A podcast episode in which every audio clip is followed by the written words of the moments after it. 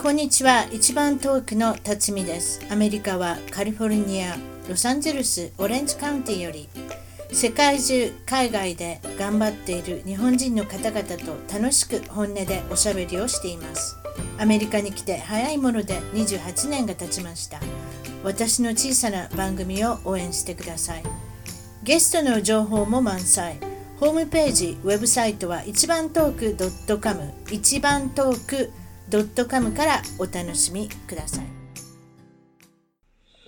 それでは今回のポッドキャスト一番トーク、海外で頑張る日本人トークは、えー、オーストラリアに、えー、9年、そしてアメリカに1年、えー、少しメキシコにも3ヶ月ぐらいいられたということで、えー、海外生活が10年のハワード・ミカさん、今日はオーストラリア、えー、ゴールドコーストよりお越しいただきました。こんにちは。こんにちは。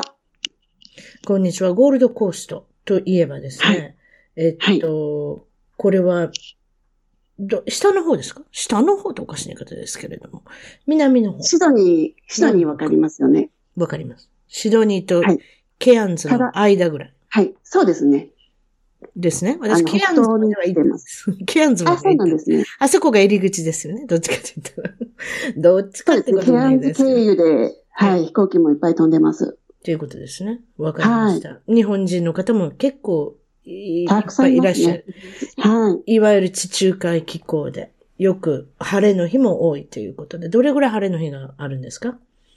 年間300日晴天って言われてるんですけど、まあ、うん、その年によって、あの、雨が降る年も多かったりするんですけど、基本的、基本温暖ですね。毎日。あ、そう。でも長袖着る時もあるんですか？年間通して。冬になると、あ、あります。冬だと朝晩冷えるので長袖着るんですけど、昼間は27度とか気温が上がるので。冬場でもそれだけ上がるの？それすごいわ。だから一日に何回も着替えする感じですね。朝と昼と晩と。あ、そういうこと、はい、ちょっとなんかカリフォルニアに似てるかなと思ったんですいやいやいや、カリフォルニアは冬場はそこまで気温上がらないので。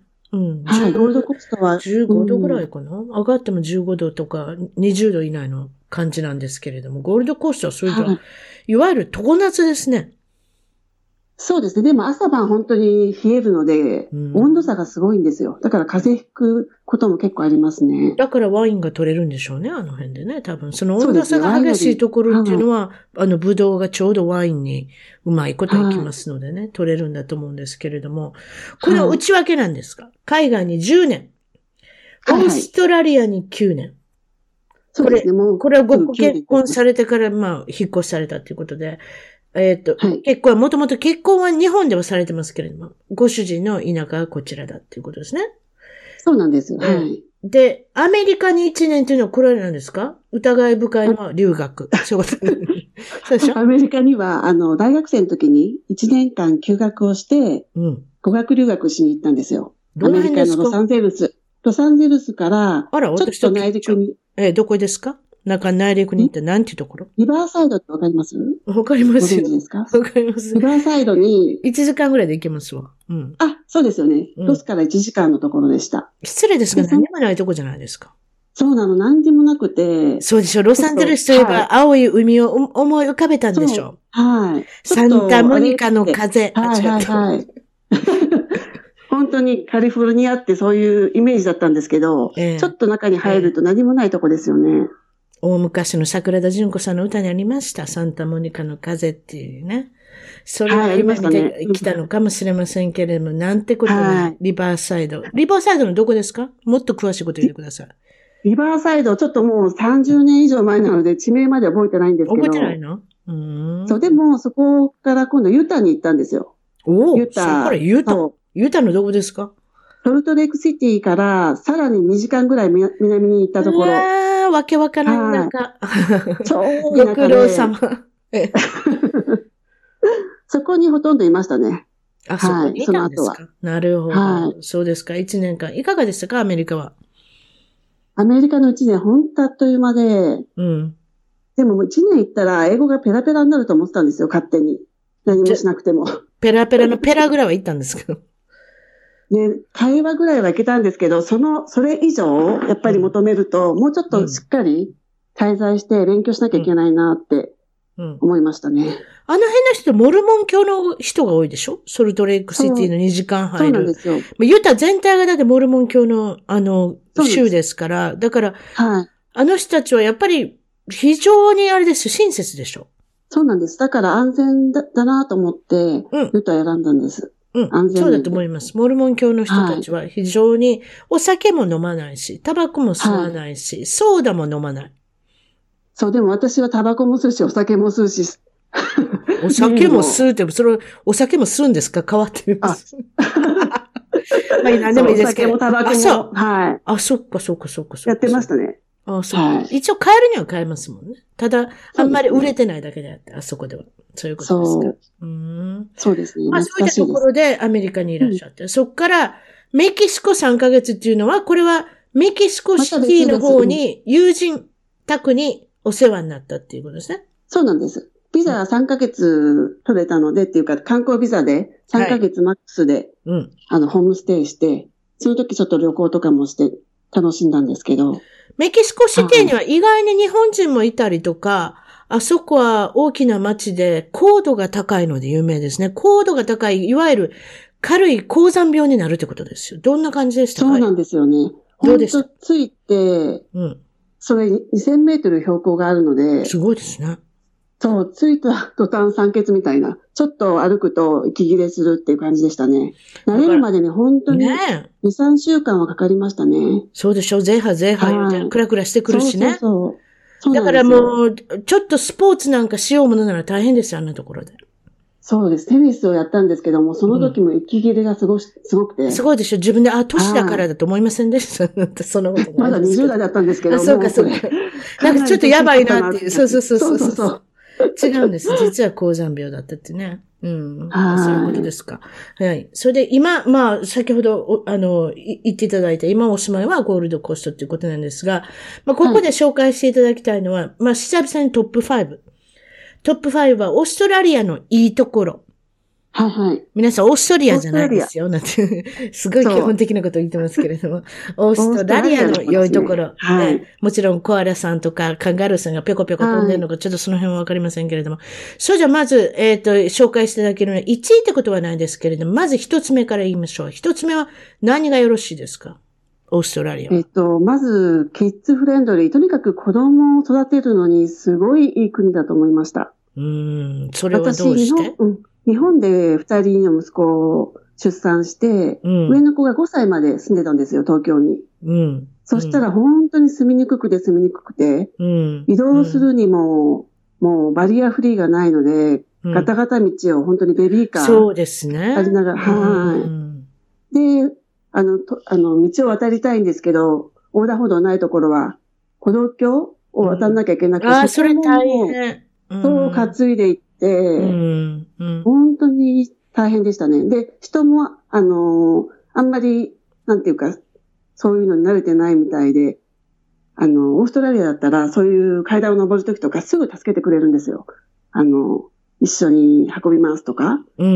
そういうのもなくて、うんうん、あの、結構大変でしたね。あの、逆に、電車とかにベビーカーで乗ると、白い目で見られるとか？うん。うんうんうんああ、そういうのありますね。子供が騒ぎ始めると、白い目で見るとかね。そうそう何かそういったところが、うん、あの、まあ、育てにくいってなんか、まるでなんかこう罪に思うっていうかね。な、な、ななんていうんですかね。ちょっと騒ぐとやっぱり、うわ、これやってられないなと思いますもん、私なんかでも。うん、そうなんですよ。そ、それがすごく気になっていて、で、オーストラリアで、あの、何回か旅行に来ていた時に、本当に公園とかも至るところにあるし、あの、レスはい。レストラン行っても、キッズコーナーっていうのが必ずあって。そうですね。キッズ、キッズですね。うん、私の今住んでるところも、まあ、いわゆる、ちょっと、まあ、田舎ではないですけれども、日本では衛星都市みたいな、オレンジカウンティってとこなんですけれども、はいはい、ロサンゼルスの大都市とは違った少し入ったとこですけれども、いわゆる子供を育てるためにここに来たみたいな人ばっかりなので、うんそうなんですね。うん。やっぱりそれは似てるかなって今も思いましたけれども。すごい似てますねうんはいでもまあ、その、いやーでもね、私ハワイにも少し住んでたんですけどね。あハワイのはいね、真ん中に住んでたんですけど、あそこも日本と似てますよ。なかなか住みにくいですよ、やっぱり。真ん中で住むっていうのは。うん。いわゆるその、ガタガタ道。あんまり子供に、こう、フレンドリーにできてないっていうかね。別に公園行っても何がそんなに目新しいものがあるわけでもないし。だから、あ、そうですか？意外ですね。アメリカの中でも、でももうちょっと違うとこに、そういう住宅地みたいなところに行けば、うん私なんか本当にはいホノルルのワイキキビーチのところに住んでたんで、なので、いいですねあんまりそうなのかなと思いましたけれども、まあ、まあ、なかなか難しいですね。そこの一つのコンドミニアムみたいなところに住んでたんですけれども。そうですよね。えーキッズフレンンドリーではないですね。そうですか。それでは二つ目。これはどういうことですか？女性にとって住みやすい。特に女性。シングルマザーが多い。そう。あのーなんだろう。オーストラリア来てびっくりしたのが、うんあの、息子の学校に合わせて5歳の時に来たんですけど、うん。クラスの半分ぐらいが、本当にシングルマザーっていうか、離婚している夫婦なんですよね。夫婦じゃないんですけども、離婚してる方が多くて、最初それに驚きましたね。で、アメリカと似てるな。やっぱり離婚率高いんですね。離婚もしてない、あ、50結婚もしてないの？かな結婚もそんなにこだわってないですね。一緒には住んでいる人は多いんですけど、結婚っていうことにあんまりこだわらないですあ、ね。それは違うね。アメリカは結婚はするね。でもすぐ別れるね。多分だか。多分だから結婚した方がベネフィットが高いんだと思う。例えば、税金が安くなるとか。そういったベネフィットがあるから結婚するんだと思うんですよ。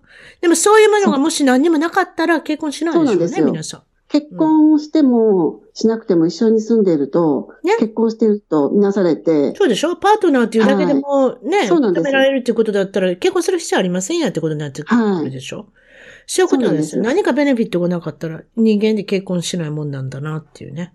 うん。シングルマザーに、ねが多いと。それで女性にとそう、ってシングル。マザーにすごい優しいので、どういうところに優しいんですか？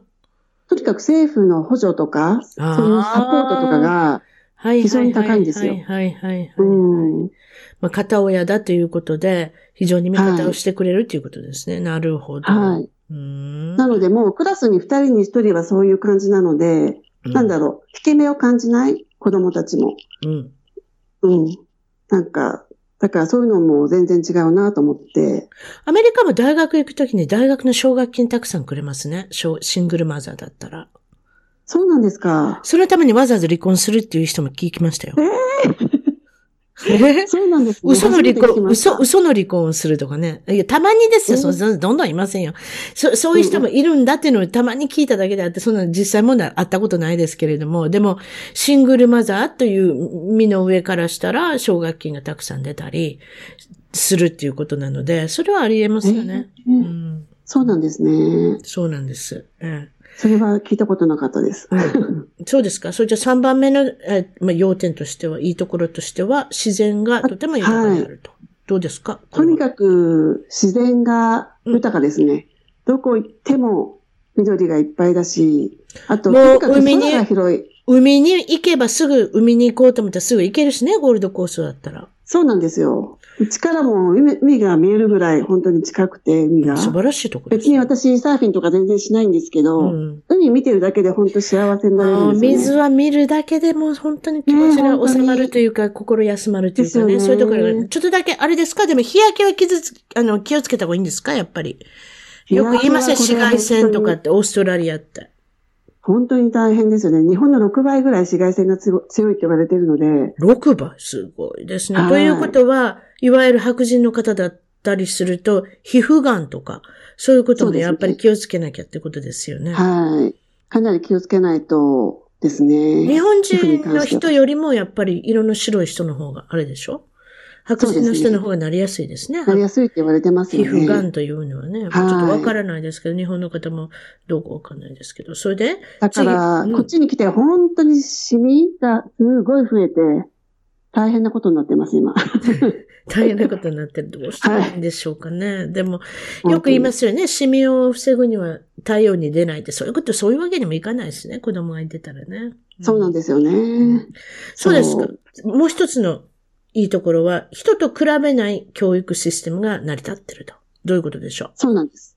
うんここにまず来たい理由が、うん子供の学校のため、うん日本の教育よりオーストラリアの教育の方がいいと思って来たんですけど、うん。とにかくオーストラリアって個々を大事にするので、うん人と比べないんですよ。あの人がどうだからこうとか、うん。何々ちゃんが何やってるから何やろうとか。確かにね。そういうことうんうんうんうん日本、日本で5年間って言いました？あの、子供さん育てた年数が。そしたらどん、そう5歳まではいそしたらどんどん見えてくるでしょ？日本とオーストラリアの違いがね、そういったところ。はい。うんまあ、その個人個人のいいところをなるべく見てあげる。いわゆるそう。ポジティブに考える。ということですそう。人と違って当たり前で、うん。人と違うから価値があるみたいな。うん、いいことですね。そう、だから、そう、だから昨日の自分より今日の自分を見て生きようみたいな。とにかくうん。人と比べない。それがすごくいいですね。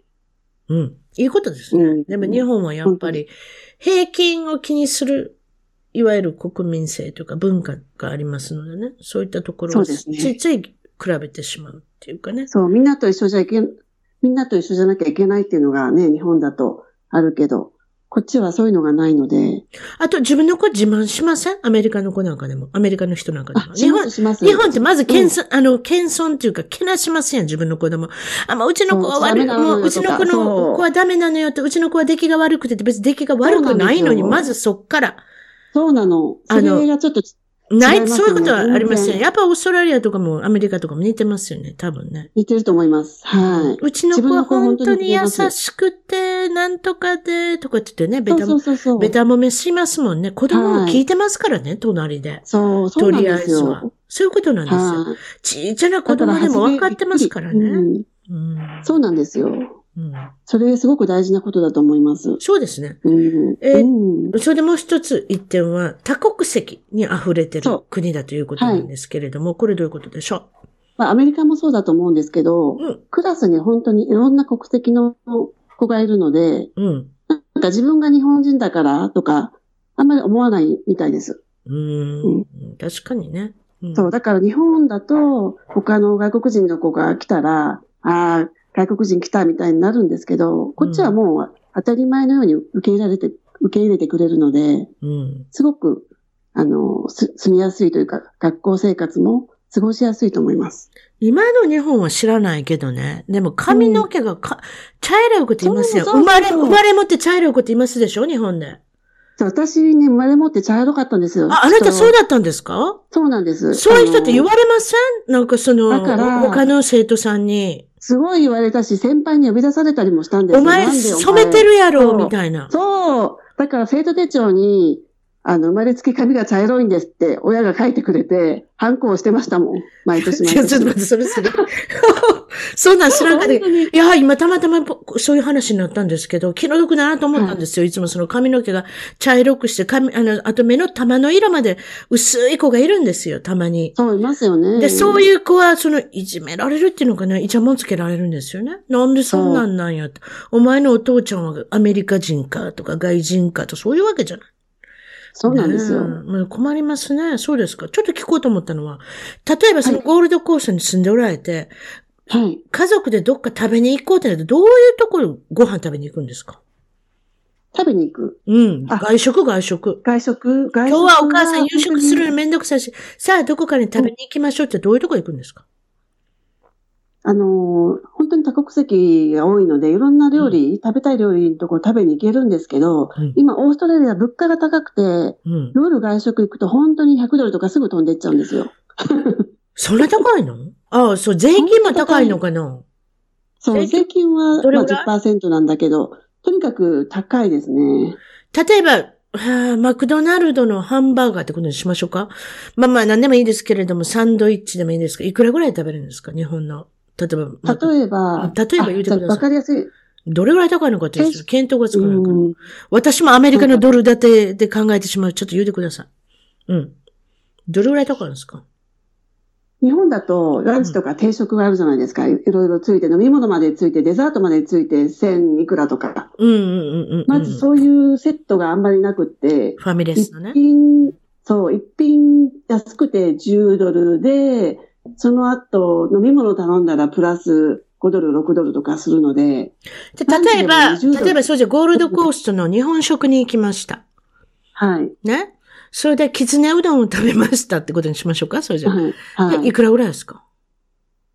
きつねうどん食べたことないからよくわかんない。何うどん、な、はい何食べます？それじゃ、うん日本のとこ行ったら。でも、うどん一品だったらええ8ドルとか9ドルぐらいで食べれるのかな。それじゃ、日本円で言ういくらですか、日本円だと、でもそしたらそんな高くないか。そんな高く700円ないあ、そんな高くないじゃないですか。そう、でも。それだけ聞いてたら高く。くないですけれども、夜の例えばそういう食事ですか？イタリア料理屋さんに行きました。そう、夜にピザを食べました本当にうん。高くなりますね。うーん。あとドリンクがすごい高いですね。カクテルとか頼むと、一杯15ドルとか平気であるし、それで日本円でいくらですの？その15ドルって。だいたい今80何円なので、うん。それをかけるので、うん、1200円か。それ何飲んだ時ですか？ビール？それはカクテルとか、ビールはでも、カクテルって何飲んだ時ですか？私カクテルあんまり飲まないんですあ飲まないのかワインとかビール。そう、ワインとかビールが多いんですけど、うん。飲みに行くと本当に10ドルとか一杯してしまうそうしたらあれですね。節約しなきゃいけないですね。そう、だから家で飲むことが多いですね。友達ん家でパーティーしたりとか。うん。はい。うーん。で、日本のようにお寿司なんか食べに行くとこもあるんですか？一応。ありますよ。日本食は結構日本人が多いので、多いですね。あるあるけど高いレストラン。なるほどね。ある程度高いですね。はい。それじゃあ皆さんに失敗談聞いてるんですけれども、海外であってはいも国内であっても、まあその失敗談っていろいろありますけれども、これは、えーっと、アメリカのホームステイに、先ほど言っておられた、はいはいそのユタもしくははい。カリフォルニアに行かれた時のお話なんですけれども、ちょっと教えてください。はいどういうことですか？これ、失敗談というか、すごいびっくりした経験なんですけど、うん。どうぞ。19歳の時に初めてホームステイを1ヶ月アメリカのロサンゼルスの近くに行ったんですね。うんその時にそれどこですか？アメリカですか例のリバーサイド？リバーサイドです。そう、リバーサイドリバーサイドもはいはいはいはいそうなんです、最初。はいそこから、そこが初めてで、ええ1ヶ月ホームステイでお世話になったんですよ。うん。で、もともとメキシコから移民してきたファミリーで、うん。で、あのー家族がすごく多い。5人子供がいて、夫婦、ご夫婦がいて、おじいちゃんがいてって結構大きな家族だったまあそう、んですけど。大家族ですね。それではいいて、そう。英語で喋ってるんですか？家の中で。家の中ではスペイン語だったスペイんですよ。ン語でしょ？そうでしょうね。。そううん。でも、その時は全然、なんだろう、どの英語が正しいとかわからないので、うん。これが当たり前なのかなと思ってうん。いたんですけど、後で気がついたら、うん。これはススペイン語のあまりの英語だったと思って、うん、で、そこに1ヶ月滞在して、うん。とにかくアメリカ初めて行って、全然もう日本とは違うので、うん。もう感激しまくって、これ1ヶ月じゃ物足りないと思って、また絶対に今度は1年来たいと思って、うん。日本に帰ってからバイトを1年半ぐらいして、うん。お小遣いっていうか、資金を貯めて、うんまた行ったんですね。で、その時に同じファミリーにお世話に1週間ぐらいなろうと思って行ったんですけど、うん。で、その時はちょっと英語も少しはわかるようにななってたので、うん何を喋ってるかある程度分かったんですよ。うん。で、久しぶりに会って、今度そのホストマザーがうん。だいぶ変わってて、なんか、エクサエクササイズとか毎日行くようになって結構行動的になってたんですね。うん。で、その帰りに、いつも私を洋服屋さんに連れてったんですよ。うん。ちょっと待っててねって言って、うん。で、あ、また洋服買ってると思って、うん。それがもう4、5日続いたんですね。毎日毎日ど、洋どういったとこに、細かいこと聞いてすいません？どんな店に行くんですか、い、わゆる。あのーデパート。デパートじゃなくって、結構安めの洋服屋さん売ってるとこありますよね。ああ、ディスカウントストアの TJ マックスみたいなところ？そうそう。多分そうだと思います。うん名前はちょっと忘れちゃったんですけど。うんうんだいぶ前ですもんね。うん。まあでもそういうディスカウントの店があるんですね、洋服の。うん。そう、大きいディスカウントうのん洋服屋さんがあって、そこに毎日連れて行かれて、うん。なんで毎日行くんだろうなと思ってたんですよ。うんうんうんうん。、で、ある時、うん夜寝てたら、うん。ミカミカって起こされて、うん。この洋服20ドルで買わないって。で、たくさん私に洋服見せてきたんですよ。ほら？で、はい。そう。あれ？と思って、なんで私に洋服売りつけるのかなと思って。ね、自分の洋服をね。うん。そう。でも、洋服のサイズは私に合うような感じの洋服だったんですよ。うん。若い子が着る。そのね、時20値札もついてるんですか？まだ。値札もついてるの。うんで、どういうことだったんですか？うん。そう。それで、何枚か見せられて、でも私もそんなにお金ないし、とりあえず1枚買ったんですよ。うん。20ドルぐらいで。うんうん。で、なんでこんなの私に売るんだろうってずっと腑に落ちないっていうか考えてて。そうね。うん。そう。で、ある時、そのホストマザーのお姉さん、二人いたんですけど、うん二、人と、ミカちょっとドライブに行くから来てって誘われてう、ん。行ったんですね、一緒に。うん。そしたら、コンビニに行って、うんじゃあミカは車で待ってていいからって待たされたんですよ。うん。で、2、3分待ったら、そのお姉さんたちがダッシュで走ってきて、車を、なんだろう、車庫から、駐車場から運転してどっかに行ったんですけど、うん。なこんなに慌ててるんだろうと思って、うん。そしたらう、ん。なんと、万引きしてたんですよ、そのお姉さんたち。へえ、万引きチームやったん？そうなんですよ。それで、なんでそれ分かった万引きチームって？警察捕まったん？捕まんないんですけど、物をいっぱい持ってきてたんですよ。ああ、そうか、見たら分かるもんね。ガサガサって持ってそうなるの。え、コンビニでも盗むんですか？それって難しいですやん。だってカメラとか全部回ってでもますし。その頃30年ぐらい前だから。あーそんなか顔とかわかえ、でもなんか覆面とかしてるわけじゃないんですか？そういうじゃん。してないの。普通の客の様相で。入っていって、洋服もバンバンって盗んでくるんですか？その時はコンビニのものだったので洋服じゃなかったんだけど、そのさっき洋服その洋服買わされたっていうのはひょっとそれ盗んできたんちゃいますの？それで私、ちょっとこれおかしいなと思って、うん。で、またその日も洋服屋さんに連れて行かれたんですよ。今度はホストマザーに。うん。うん。そしたら、あれで何してるの？よその間。で、待っててっていうか私洋服見ててぼーっとしてたんですよ。でもこれおかしいと思ったから。うん。うん、その時は店に入ってる待ってたの。うん。ああ、でもはいはい。うん。そう。そのコンビニの後にまた連れて行かれた時には、これおかしいと思って、うん。そのマザーがいつもカウンター、うんあの、レジのとこで話してるんですよ。うんサービスカウンターのとこで。うんうんうん。で、おかしいなと思って、ちょっと近くに行って聞いたら、うん。これを返金したいって、返品するから返金してくれって言ってるんですよ。ああ、盗んだもの。そうだったんですよ。私びっくりして、うわーそれでならないでしょ？返金なんて。なるの？それができたの。ああ、その頃ってなるねや。多分、今もうダメやと思うけど、その頃は多分今はなるんちゃう？絶対ないから、レシートもないし、ただその名札がついてるものだけを、ガサッと返すわけ。けや。そうなの。あ、だからだから羽振りが良かったん、お母さん。そうなんですよ。犯罪ですやん。ジムとかに通ってあのね、アメリカって何でも返せますからね。その私もびっくりして30年ぐらい前だったら何ぼでも返せたと思う。今だからこそ、ものすごいうるさく言いますよ。だって、だって、小売店だって儲けようがありませんやん、そんなことしてたら。ねそう。なんです。でもその時はうまいことシステムを利用して、盗むだけ盗んで、返すだけ返して、それであれじゃないですか、生活費っていうか自分の、あれじゃないですかね、お金にしてたんじゃないですか？そりゃすごいですね。ほんでどうやって逃げたん？そっから。ビビったでしょ？それでも私もう本当にびっくりして、ば心臓バクバクですよ。うん。こんなファミリーに住めないと思って、うん。もう、ていうか怖いですやん。何するかわかりませんよ。そう、もうこれ殺されちゃうんじゃないかと思ってきて、最後には。うんそうそうそうそうそうそうそう。まあ、殺されるっていうかね、わかりませんやんね。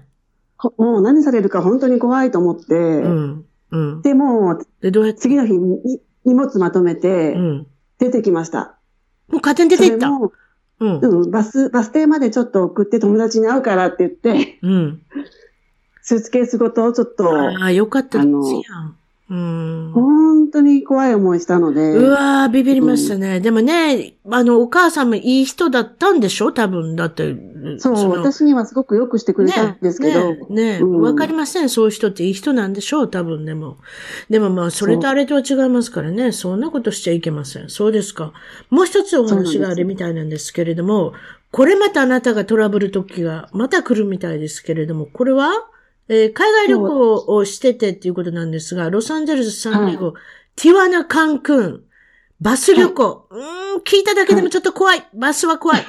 はいちょっと教えてください。私、本当に旅行が好きです。で、その時学生だったし、貧乏旅行うん。をよくしてたんですけど、とにかくバスでいろいろ移動して、うんアメリカもグレーハウンドで一周したんですね。1ヶ月半かけて。おはいはい。バスの旅すごく楽しいし、うんまた今度やってみたいなと思ってて、それは、あの、今の旦那とうん。行ったんですけど、うん。あの、ロスからサンディエゴ。あ、これご、でご主人も一緒にいるの？そう、ただ、あの、結婚してなかった時なんですけど、一緒に二人で、そうですね。地区としては良くないですけれども、ティファナからカンクンも考えただけでもちょっと怖いですけど。う でも、で、あの、はいご主人がいたんだったらちょっと安心できるかなと思ったんですけど、そうでもなかった。どうなったんですか？安心してたんですよ。で、うんまたこれもローカルのバスを利用して、はいもう夜行便ですよね。安い夜行便で、はい。あの、二日ぐらいうん。かけて、うん。あの、バスに乗って行ったんですけど、うん。で、夜中に各バス停で止まるじゃないですか。長距離なので。そうですね。で、そう、止まるごとに、一応荷物、その時、スーツケースをあバスの下の荷台のところに預けてたので、荷物盗まれないかなと思って、降りるたびにチェックしてたんですよ。ドキドキしながらね。うん。そう、ドキドキしながら、ちゃんと私の荷物運ばれてないよなと思って。うん。で、もう、長距離だったし、疲れたし、あの、夜寝てたんですね。うん。で、あの、バスの乗り換えがあるから、一回降りてって、カンクンに着く2時間前に降ろされたんですよ。うん。そしたら、荷物が出てこないんですよ、私と旦那の。あら？そう。あんなにチェックしてたのに、最後、荷物はもうこれだけだって言われて、私たちの荷物だけなかったんですよ。え？誰がそんなことしたの？誰がそんなことしてんの？そう。だから、今思えば、その、降りた時の、バス、バス停にいた、うん。メキシコ人のね、人たちが、ああ。持ってっちゃったのかなと思って。他の人が降りた時に、パッと見たから、パッと捉えた。ああ、それあり得るかもしれない。どうしたんですか、そんそな捉えた。でも一応、み、身も、身の回りにあったもの、何が残ったんですか、結局。でもその頃う、ん。すごい、あの、日本はバブルの時期で、うん結構、いい洋服とか、高い洋服とかいっぱい用意して、カンクンのリゾートに行くから、いい洋服持っていこうと思って、そうです洋服ね。もカンクンといえばリゾート、カリカリブ海ですから。カリブ海のカンクンでうん、ちょっとおしゃれな洋服着たいなとか思って、ええあと、ジュエリーも、あの、綺麗なのつけたいなと思って、結構高めのスーツケースに入れてたんですよ。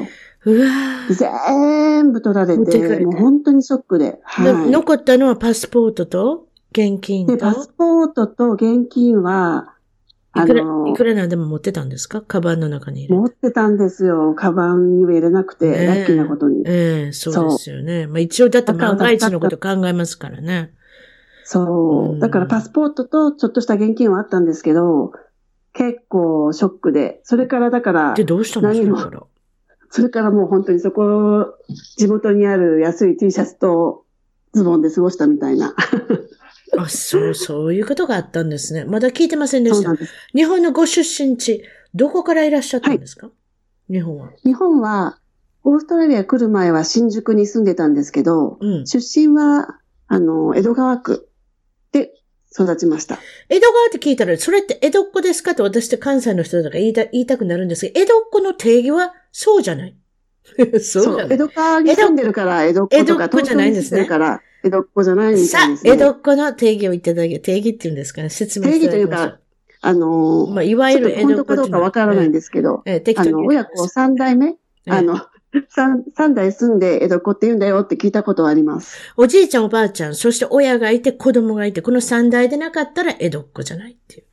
っていうことは、あなた聞いたん、ですそうですね。多分そういうことにしていきましょう。うん、適当に。はい はい。それで、ご両親は、なんと、し長崎県出身で、幼馴染ではい結婚されて、それから東京に出てこられたって。これまた珍しい。はい。うんそうなんです。幼馴染なんですよ、父と母。だから、歩いて、もう実家が1分ぐらいの距離なんです。長崎県の人っていい人多いですよ。いい人多いですね。はい。うん。でも、長崎弁が全然未だにわからなくて、長崎弁ってあるんですか？あるんですよ。はじめ本当に何言ってるかわかんなくて。え、そんなにわからないぐらい違うんですか？小さい時は、親が電話で話してる時におばあちゃんとかと、何言ってるかわからない本。当にわかんなかあ、ったです。そう、そこまで違うの？それ知らなかった。でもはいやっぱりあそこはやっぱり異文化っていうか異国の文化がいろいろ入ったところなので、いわゆるまあリベラル的なね、考えのできる、はいちょっと保守的ではない、あの、地区だというふうに聞いてますけれども、えっ、と、はいお父さんは、まあ、三菱の会社にいらっしゃって、会社員。お母さんは地元の方で、地元っていうか、まあ、その江戸川区の方で、まあ、事務員さんをされてて、はい。妹が一人ってことで、妹さん、いくつ、ねいくつ離れてるんですか？妹は7つ年下なんですよ。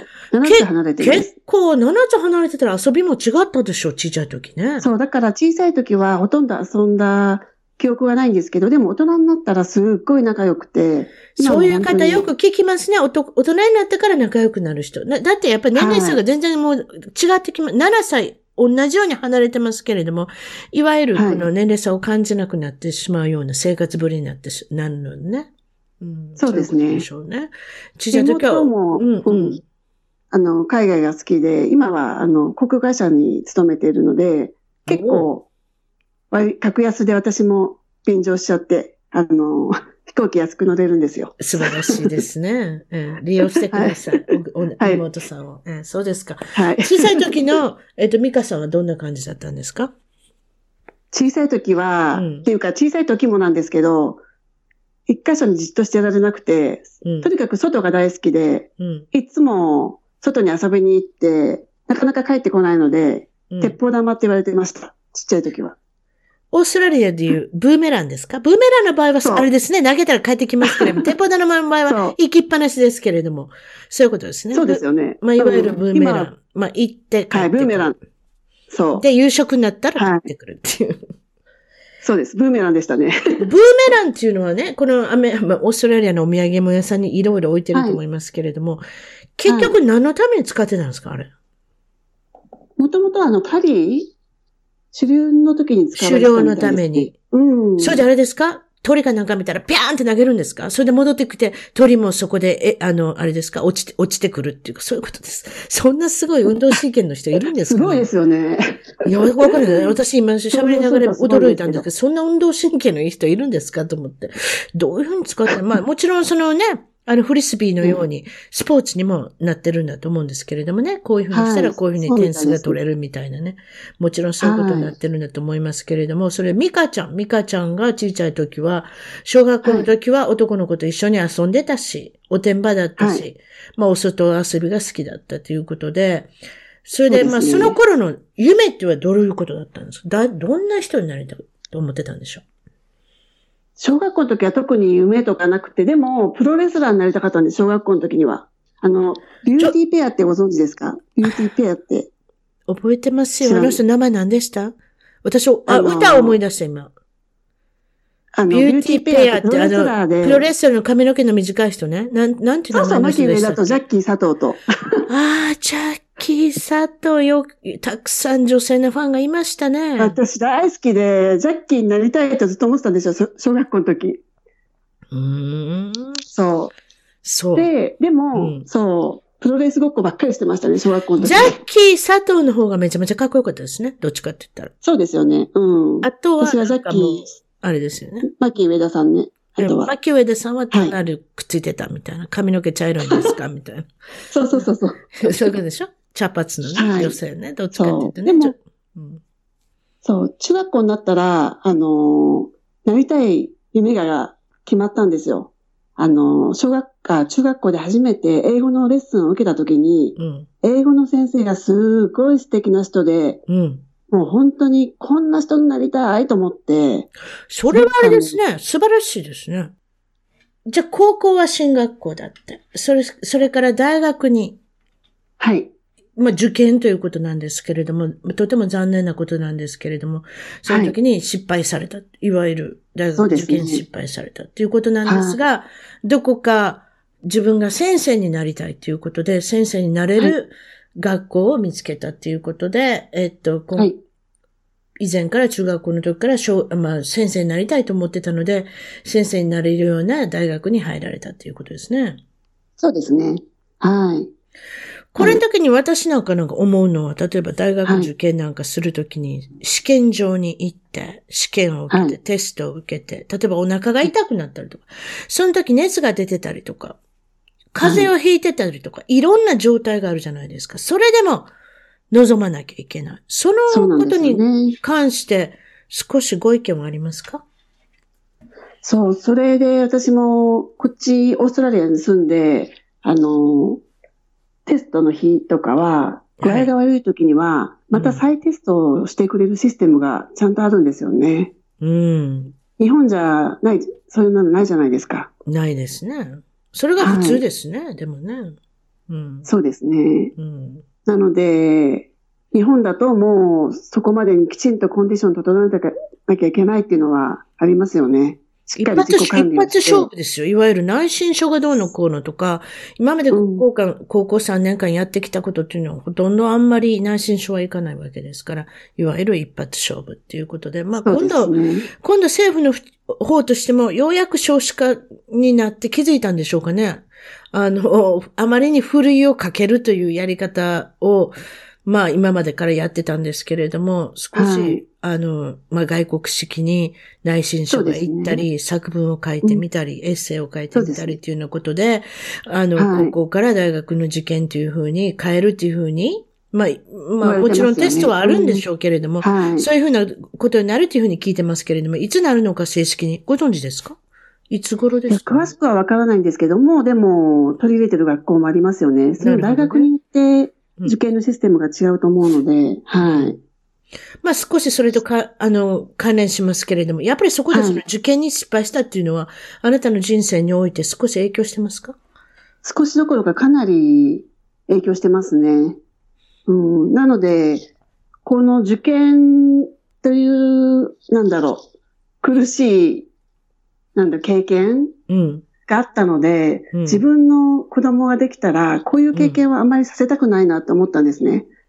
で、結局、受かっ、て大学とかに入っても、その、なんだ、そのテストで使われることってあんまり将来に役に立たないというか、大学のために勉強するので、いわゆる将来の暗記ためには暗記ですそうよね。そうそう。そうなんですようん。詰め込み式暗記型そ。うん。そう、その一定期間だけだったなと思って、それだったらもっと将来に使える、使えられるようなうん。ことを学んだ方がいいかなと思って、あの、子供ができたらぜひオーストラリアで教育を受けさせたいと思って、そういう受験とかがない。で、こっちに来たんです。もう、それで以前、まあ、あの、まあ、オーストラリアおられる前から、ちまあ、日本におられる時から、その中学校、高校の先生も、あの、はい教鞭を捉えてたっていうことなんですけども、やっぱりそういったところから、先生になられてみて、やっぱり日本が見えてきたって部分もありますか？これではダメっていう。うん。うん、ダメというか、まあ、まあ、ダメというか。従わなきゃ、うん。うん、従わなきゃいけないんですけど、もうちょっとやり方とか変えられたらよかったなと思ったんだけど、やっぱり自分一人の力じゃ全然、あの、変えられないし、やっぱり日本の組織の中で生きていかなきゃいけないので、本当に難しかったですよね。で特に、中学、うん特に中学校に問題点があるっておっしゃいましたけど、もしあなたが文部大臣だったら、まあそういうことないですけれど、どうされますか？どう改改改革されますか？中学校に関して。今もでもだいぶ改革してるとは思うんですけど、うん。その当時は本当に逃げ習いじゃないけど、とにかくみんなと一緒じゃないと弾かれるみたいな、個性を尊重しない、あの、やり方だったんですけど、今はでもだいぶ変わってきてるとは思います。13歳、14歳、15歳、非常に多感で大事な時期だと思うんですね。やっぱり将来。はい。ね。そうですねあの、ことを考えて。そうです。はい少し。でも、オーストラリアでも2年、2年の場合もありますか？アメリカの場合はね、小学校6年生まで行く人と、小学校5年までの地区もあるんですよ。えー、そうなんですか？そうなんですよ。私は小学校5年までがいいと思いました。もう6年生になったら、髭生えたおっちゃんみたいな人いますよ。いますね。もいや、そう言い方しちゃいけないですけど、でもちょっと、そう、大人子供みたいな人いるでしょ？見かけも。はい。で、小学校1年生見たら、いやー、この子まだちっちゃい、おしめも取れたのね、みたいなね。はいなんかそういう感じの子もいるじゃないですか。はい。それね、一番上の年長さんって小学校6年でなんかもう髭生やしたようなおっさんいるじゃないですか。もうそれはもうやめた方がいい。私は小学校5年までにして、はいそれで、えっと、中学校が、なんとアメリカとか2年間しかないんですよ。えー、中学校1年と2年だけ。で中学校3年から高校になるんですよ。だから高校が4年間。だから私は小学校で削ってしまって、6、はい小学校6年生、中学校1年生、中学校2年生で中学にしてしまって、だからうちの息子なんか中学校2年しか行ってないから、中学に対してね、愛好心が何もないんですよ。えー、そうなんですね。それもつまらないじゃないですか。いや、あの場所によって、それは。はいと隣の地区は、さっきも言ったように中学校3年間あったんですね。でもその小学校6年、中学校1年生と中学校2年生合わせて中学校を作る。なんかそんな感じですかね。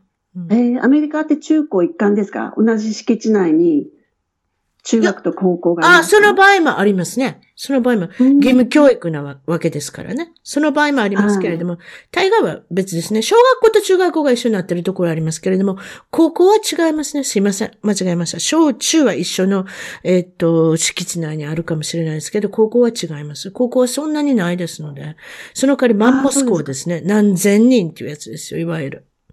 あだいたいーそうなんです3000人、ね3000じゃあ人以上ですね。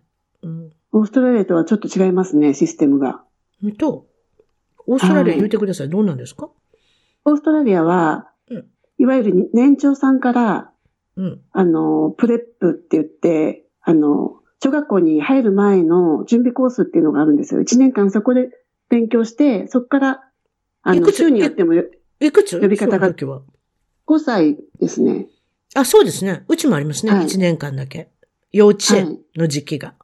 それは義務教育ですね。ええ。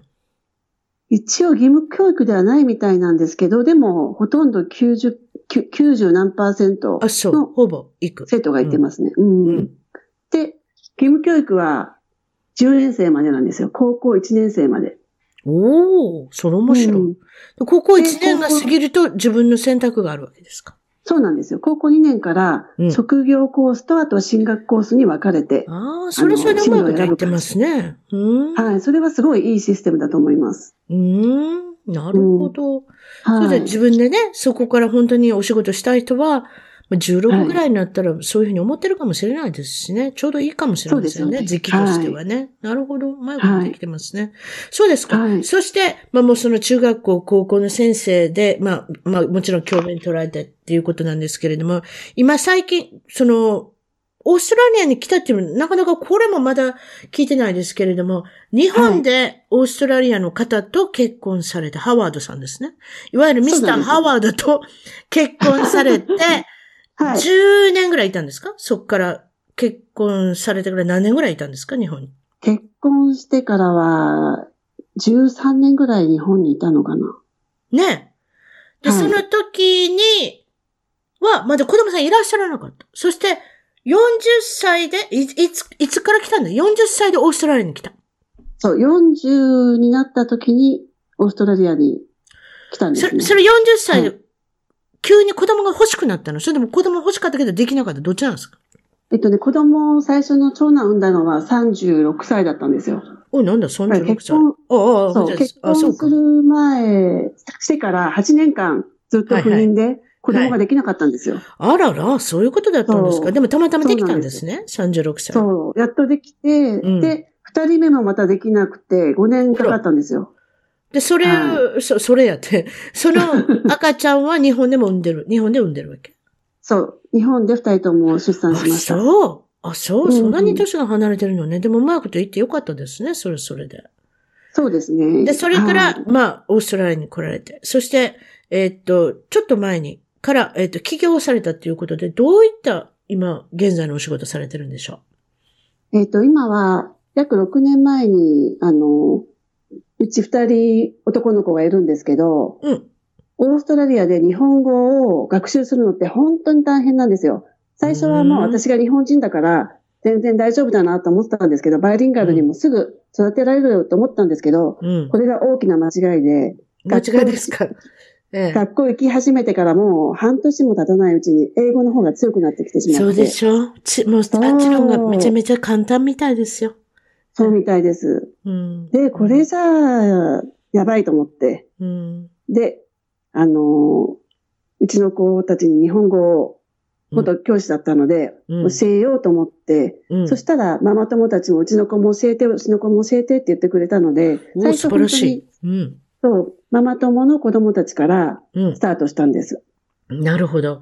そしてうん今、今では何人ぐらいの生徒さんがいらっしゃるんですか？約ね、200人ぐらいになりますす、ごいじゃない。そんないっぱいいるんですか？日本人が大きな声。はいすいません、大きな声になりましたけれども。日大本体の方は本当に増えてます、そうですね。ゴールドコーストって言ったら。ら、やっぱり日本人の方多いんですね。いくつぐらいからいくつぐらいの方まで教えられてるんですか？今3歳から15歳までの子供たちに教えてます。わあ、幅広いですね。そうですか。ありがたいことですね。その他にも、なんと、Airbnb、まあ、いわゆるアメリカでも、あの、普通のご家庭の一般の家庭、家庭というか、家を人に貸したりするやつですね。そうなんです。これは東京でやってるんですけど、東京の持ち家を去年からエアビーにしてうん。貸してるんです。うん。あ、東京の家、もともと住んでた家置いてきたの。そのまま置いといてそれでもそのまあるんうです。まいことやってますね。もう先生ながらビジネスマンというか、ビジネスウーマンというか。でも本そういやってますねの時代だからできるんですよね。遠隔でこれ全部できるので、そうですね。本当ありがたいですよねありがたいですね。インターネットで。そういうことですか？そう。なるほど。はいまあ、そそういったいろいろご苦労もあるかと思いますけれども。それじゃあですね、将来の夢、展望、抱負っていうのを聞くんですけれども、ちょっとその前に、私ちょっと思いついたことがあるんです。先ほどので非常に引っかかってることがある。これ、車、あの、万引きのね、あの、あなたが、あの、使われたっていうか、あの、はどうして車にあなたが乗ってなきゃいけなかったか、その女性二人が万引きする間にあなたは確か私思うにはエンジンかかってました？その車。えかけっかかってぱなし。ました、確かに。はいと。いうことは、かけっぱなしかかで、店屋に行ってう物を取ってきて帰ってくるっていうことは、すぐ出なきゃいけないので、エンジンかけっぱなしで出てしまったら、誰もいなかったらはいおかしいじゃないですか。だからあなたがいるべきだったんですよ。ああ、そういうこと別にあなたに運転ね。しろって言ってるわけじゃないですよ。そうしたらちょっとおかしくなってきますけれども、結局そういうことなんですよ。うんすぐに出れるようにあなたにいてほしかったんでしょうね。そっか、エンジンかける時間があれですもんね。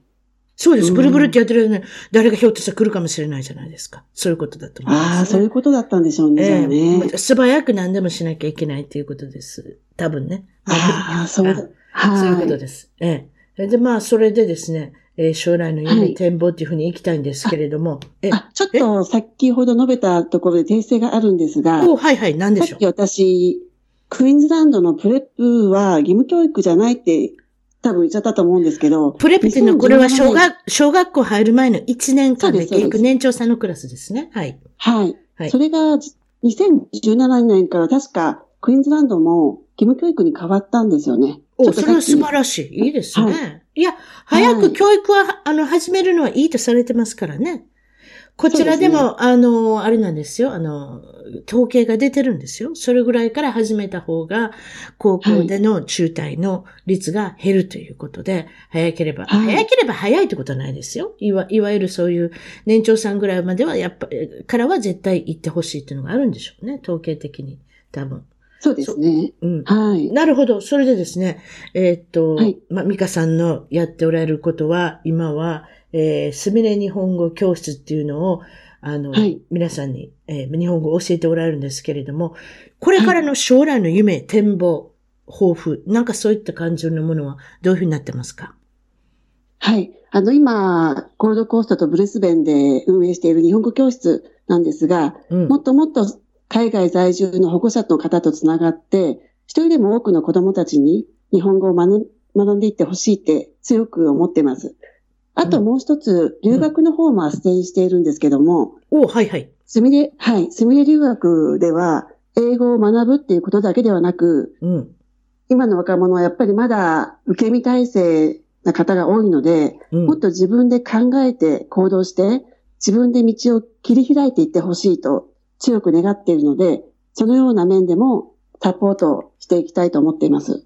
そうですね。日本の生活も結婚されてから、子育ても日本でされて、そしてまたオーストラリアに来て日本、あの、そういうことですよね。子育てもされて、はい、そうなんです結。婚生活をずっと続けられて、二、つの国と比べて、自分の、自身のあの留学の経験もあるっていうことで、またスミレそうで留学っていうふうな、これはどういったリンクですかね？もちろんそのスミレ日本語教室のまずリンクの方から言っておきましょうか。そしてこれはスミレジャパニーズ .com。スミレジャパニーズ .com ということで。それでいいですね。で、そそれはの次のの方はいそういうことですね。それその次に、オーストラリア、あオーストラリアにぜひ留学を、あの、考えておられる方、何か興味がある方は、えっ、と、次の、えっ、と、リンクですね。これは、これは、すみれ留学 .com ですか？すみれ留学、簡単ですね。うまいこと取りましたね。ドットカムを。すみれ留学 .com というところで、こちこちらは留学、オーストラリアの、えっ、と、留学のお世話をさせていただきますということで、はい今日はどうも本当にありがとうございました。こちらこそどうもありがとうございました。またこの詳しい情報は、えー、一番トーク .com、一番トーク .com のゲスト情報の方に掲載させていただきます。はい。どうもよろしくお願い、あ、どうもありがとうございました。ありがとうございました。はい、失礼します。失礼します。一番トークのツイッターでぜひフォローをして絡んできてくださいまた一番トークの Facebook で気に入ったらぜひいいねをお願いします番組の聞き方は iTunes もしくは内蔵のポッドキャストアプリより一番トークを検索。Android のスマートフォンからはサウンドクラウド Google プレイミュージックのアプリより一番トークを検索。チャンネル登録をして新着をいち早くゲット。私の小さな番組をぜひ応援してください。